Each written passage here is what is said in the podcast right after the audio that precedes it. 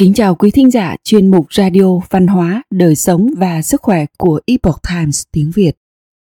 Hôm nay, chúng tôi hân hạnh gửi đến quý vị bài viết của tác giả Dean George có nhan đề Joseph Warren, bác sĩ điệp viên của chiến tranh cách mạng. Bài do dịch giả Diệu Linh chuyển ngữ từ bản gốc của Epoch Times Hoa ngữ. Mời quý vị cùng lắng nghe. Tổng thống George Washington, Thomas Jefferson và James Madison là những cái tên thường gắn liền với sự thành lập Mỹ quốc. Nhưng những cá nhân đáng được ca ngợi khác lại bị chìm vào quên lãng. Một trong số đó là bác sĩ Joseph Warren, một nhà ái quốc gốc Massachusetts, người đóng vai trò cốt yếu trong việc thúc đẩy nền độc lập của Mỹ quốc.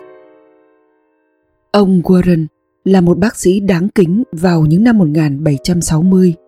Là con trai của một nông dân, ông được đào tạo tại Đại học Harvard và là một nhà lãnh đạo ngầm của phong trào mang tên Những người con của tự do.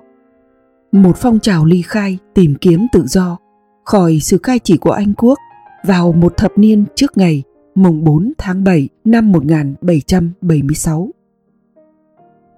Vị bác sĩ Warren Hòa Nhã và được nhiều người kính trọng là tác giả của một loạt các bài báo bắt đầu từ năm 1767 cho tờ Boston Gazette dưới bút danh một nhà ái quốc chân chính.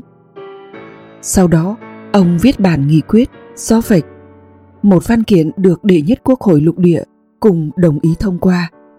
Tuyên bố này kêu gọi những người dân thuộc địa ngừng nộp thuế và giao thương với Anh quốc nhằm phản đối những luật lệ trừng phạt sau sự kiện tiệc trà Boston. Nghị quyết Suffolk được coi là tiền đề cho bản tuyên ngôn độc lập. Nhưng đáng buồn thay, chữ ký của nhà ái quốc đã nỗ lực không mỏi mệt để biến sự tự do đó trở thành hiện thực, lại không có trong văn kiện lập quốc này. Những khởi đầu khiêm tốn Năm 1975, ông Warren vào học năm nhất tại Đại học Harvard. Lúc đó, sinh viên được xếp hạng dựa trên tài chính của cha mẹ họ và ông Warren được liệt kê ở vị trí 34 hoặc 35 trong số 43 sinh viên nhập học. Với sự sáng dạ và tính tình cởi mở, ông đã kết bạn với nhiều con trai của các gia đình danh giá và sau này những mối quan hệ đó trở nên vô cùng quý báu khi ông trở thành một bác sĩ. Vào tháng 10 của năm học đầu tiên, cha ông bị gãy cổ và qua đời. Là người con cả trong ba anh em trai, ông Warren muốn bỏ học Harvard để giúp chu cấp cho gia đình. Nhưng mẹ ông yêu cầu ông hứa sẽ ở lại trường và tiếp tục học tập. Vào thời điểm đó, Đại học Harvard không có trường y và những người muốn trở thành bác sĩ phải học nghề bằng cách học việc với các bác sĩ đã được đào tạo ở châu Âu. Ông Warren đã lựa chọn sáng suốt và được bác sĩ James Lloyd hướng dẫn. Bác sĩ James Lloyd là một bác sĩ giàu có, người đã dạy cho ông Warren mọi thứ từ sản khoa và trích ngừa bệnh đậu mùa đến cả cách cư xử bên giường bệnh và cách trở thành một quý ông. Khi ông Warren bắt đầu hành nghề y, cũng là lúc một đợt dịch bệnh đậu mùa đang lan rộng. Sau khi 10 trong số 12 người đầu tiên trong vùng nhiễm bệnh qua đời, ông Warren và các bác sĩ khác bắt đầu sử dụng một phương pháp y học mới gọi là trích ngừa. Bác sĩ Warren đã đích thân thực hiện hơn 100 lượt trích ngừa đậu mùa và khi không có bệnh nhân nào của ông tử vong, sự tôn trọng và danh tiếng của ông trong cộng đồng địa phương ngày càng tăng cao.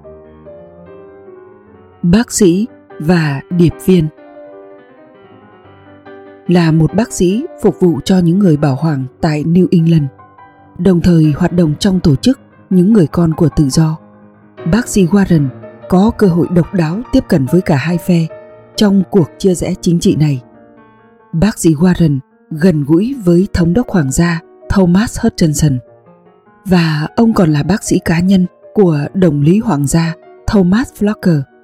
người có vị trí cao thứ ba trong các thuộc địa. Những điều kiện này rất lý tưởng để ông Warren điều hành một đường dây gián điệp, báo cáo về việc di chuyển của quân đội Anh cho các nhóm ly khai cùng phe với ông. Kristen D. Spigna, một chuyên gia về thời thuộc địa và các sự kiện dẫn đến cách mạng Mỹ, kiêm tác giả của cuốn sách tựa đề Vì tổ phụ trận vong, cuộc đời và cái chết của bác sĩ Joseph Warren, người hùng bị lãng quên của cách mạng Mỹ. Tin rằng chính con gái của đồng lý hoàng gia Flucker, cô Lucy là người đã giúp cung cấp thông tin quan trọng cho đường dây gián điệp của ông Warren. Rồi cuối cùng, cô Lucy kết hôn với ông Henry Knox, một vị tướng cao cấp của lục quân lục địa trong chiến tranh cách mạng và là chỉ huy pháo binh trong hầu hết các chiến dịch quân sự của ngài George Washington. Đường dây gián điệp này cũng nhận được tin tức về việc người Anh đặt tiền thưởng cho việc bắt nhà ái quốc Samuel Adams và John Hancock. Vì vậy, bác sĩ Warren đã chỉ thị ông Paul River và William Dawes cảnh báo cho hai người này hãy lẩn trốn ở Lexington. Chính các cuộc giao tranh tại Lexington và Concord đã khiến bác sĩ Warren từ bỏ việc hành nghề y để chăm sóc cho người trợ lý của ông và dành 6 tuần tiếp theo để chuẩn bị cho lực lượng dân vệ trước các cuộc chiến sắp tới với người Anh. Quốc hội tỉnh bang đã bầu bác sĩ Warren làm chỉ huy thứ hai của lực lượng Massachusetts vì những nỗ lực của ông trong việc huấn luyện dân vệ. Trận chiến Bunker Hill Khi biết rằng các lực lượng Anh đã đổ bộ vào Charlestown vào ngày 17 tháng 6 năm 1775, bác sĩ Warren vội vàng đến Bridge Hill và khu vực châu Mỹ. Mặc dù có cấp bậc cao, nhưng bác sĩ Warren nhất quyết muốn tham gia chiến đấu như một tình nguyện viên bình thường giữa cuộc giao tranh ác liệt. Hai nỗ lực đầu tiên của quân đội Anh nhằm chiếm Bridge Hill không thành công. Nhưng khi dân về hết đạn dược và buộc phải chiến đấu chỉ bằng lưỡi lê, thì cuộc tấn công thứ ba của quân Anh đã thành công và một cuộc chiến đẫm máu đã xảy ra. Trong khi tập hợp quân của mình, bác sĩ Warren đã bị đạn súng trường bắn vào mặt, tử vong ngay lập tức. Bị bé mặt tại Lexington và Concord, quân đội Anh lên cơn khát máu dữ dội. Ông Warren bị cởi hết trang phục, thi thể bị cắt thành từng mảnh và cuốn kinh thánh của gia đình bị cướp khỏi tay ông trước khi ông bị đặt vào một hố chôn tập thể sâu 3 feet. Nhà ái quốc trận vong 9 tháng sau đó, sau khi lục quân lục địa giành lại Boston, ông Paul Revere đã dẫn đầu cuộc tìm kiếm thi thể của bác sĩ Warren tại nơi mà quân đội Anh đã chôn ông xuống. Ông Revere là một nha sĩ bán thời gian và từng chế tạo một hàm răng giả cho ông Warren vào năm trước. Ông Revere đã xác định được hài cốt của bác sĩ Warren dựa vào bộ răng giả đó.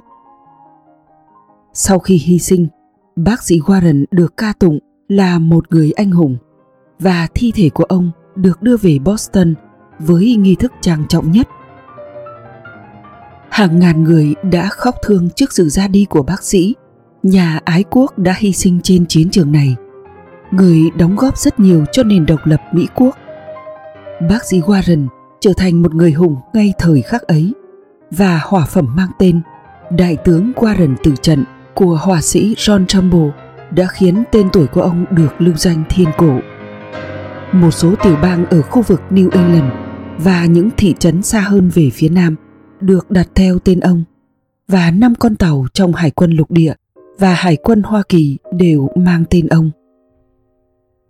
Pháo đài Fort Warren ở Boston được đặt theo tên ông và vào tháng 6 năm 1875, thành phố Boston đã tổ chức lễ kỷ niệm 100 năm vinh danh bác sĩ Warren và tất cả những người đã hy sinh tại trận chiến Bunker Hill với 350.000 người tham dự. Chớ chiêu thay, hầu hết các nhà khai quốc đều ra đi thanh thản trong giấc ngủ sau nhiều năm nước Mỹ giành độc lập.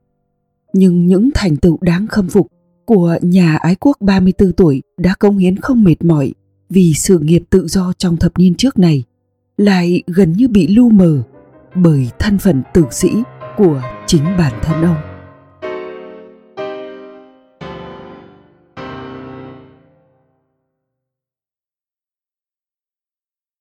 Quý thính giả thân mến, chuyên mục radio văn hóa, đời sống và sức khỏe của Epoch Times tiếng Việt đến đây là hết. Để đọc các bài viết khác của chúng tôi, quý vị có thể truy cập vào trang web epochtimesviet.com. Cảm ơn quý vị đã lắng nghe, quan tâm và ghi danh theo dõi kênh. Kính chúc mọi điều bình an và tốt lành tới quý vị cùng người thân. Mến chào tạm biệt và hẹn gặp lại quý vị trong chương trình lần sau.